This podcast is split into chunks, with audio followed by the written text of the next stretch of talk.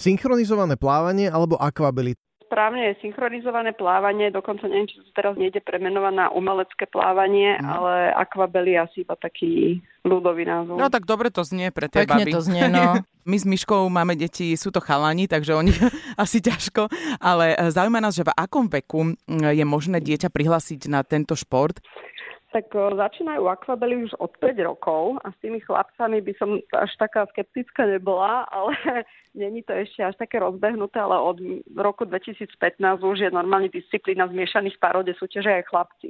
Wow. No pozri, akože v puberte to absolútne chápem, tam je ten dôvod jasný, prečo by sa prihlásili na ten šport, ale v detskom veku, keď im povie, že majú byť, síce áno, radi sa chalani ponárajú, ale keď im povie, že majú zdvíhať nožičky do nejakého pekného uhla a robiť tak už, nie, ale sú niektorí chlapci, ktorí to robia a každopádne je to šport, ktorý rozvíja celé telo, mm-hmm. takže vlastne možno na začiatku by sa museli zdokonalovať v tom plávaní, takže tam by to bolo všetko v poriadku a začínajú už 5-6 ročné deti, ale samozrejme napríklad ja som začala 9 ročná a niektorí začnú aj neskôr a potom to dobehnú, ale preferuje sa tak už aspoň od 6 rokov, aby začali. Počúvaj, tie 6 ročné deti, tie dievčatka malé, oni musia mať nejaké predispozície, že vedia dobre plávať, alebo, alebo prídu iba také, že vedia v podstate plávať a vy ich doučíte ostatné, alebo už by mali vedieť dobre plávať.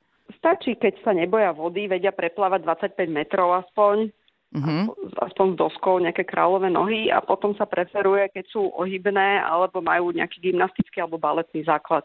Uh-huh. Vy aj trénujete e, na suchu však? Hej, každá klebela musí trénovať aj na suchu, aj vo vode. To vyzerá ako? To ten, de- ten detský tréning vyzerá ako týchto malých detí? Keď si zoberieme celý týždeň. Tak ja teraz trénujem také 8-9 ročné uh-huh. a mhm. tie majú tréning e, už 4 krát do týždňa a majú aj suchú prípravu aj vo vode. To znamená, že buď uh, sú v gymnastickej hale, majú dvakrát do týždňa sucho, alebo majú balet uh-huh. a mhm. potom majú prípravu vo vode, kde najskôr kondične plávu, sa rozplavú tak ako plavci a potom začínajú robiť také základné ležania na vode, šliapania vody, a potom sa zaraďujú také náročnejšie technické veci, učia sa vlastne sa zdokonalujú v tej technike a potom postupne sa začnú učiť uh, zostavy. A, ako plávať so štipcom na no, nose No to som povedala, prichádza ten moment, Veronika, kedy sa konečne všetci teda ideme spýtať na ten štipec. Áno. To už tieto detičky majú? Hej, lebo vlastne keď sú dole hlavou, aby sa im nenabrala voda do nosa, takže vlastne každá akvabela má na nose štípe. A nezlaknú sa toho tie detičky, keď im to prvýkrát tak vyťahneš z vačku, že a ideme na to. Oni sa práve že tešia, lebo sa zrazu začnú ponárať pod vodu a tešia sa, že môže byť dole hlavou a nenabere sa im tá voda do toho nosa. Vy ako akvabeli dlho musíte vydržať pod tou vodou. Uh, oni aj nejak, že doma musia trénovať, že zadržiavať dých, alebo to vyslovene vy ich učíte? Nie, lebo ono je to trošku rozdiel zadržať dých a nehybať sa. Vlastne tom synchronizovanom plávaní to zadržanie dýchu je počas nejakej činnosti, čiže skôr sa to trénuje tak, že sa pláve napríklad 50 metrov pod vodou, alebo sa práve král, 10 záberov sa ide bez dýchu, potom sa nadýchne zase 10 záberov bez dýchu a také rôzne cvičenia sú mm-hmm. počas plávania, čiže tak sa vlastne oni, oni sa musia naučiť zadržať dých počas pohybu, tak to je niečo iné ako keď je to statické, Jasne. že sa zadrží dých. A uh, ty koľko tak uh, vydržíš pod vodou? ako dlhý čas? A, a... nerátali, ale počas zostavy, keď je pretekárka dole hlavou a cvičí nohami nad vodou, tak uh, niektoré sú tak 30 sekúnd pod vodou, potom sa zase nadýchnú a zase idú pod vodu.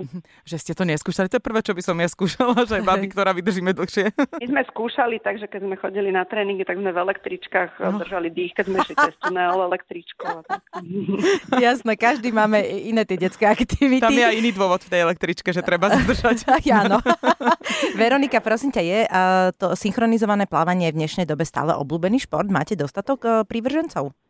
Mm, myslím si, že je to teraz také celkom uh, atraktívne, že tých dievčat je teraz stále viac a viac. Samozrejme, keď dojdeme do zahraničia, tak je vždycky ešte viac ako u nás.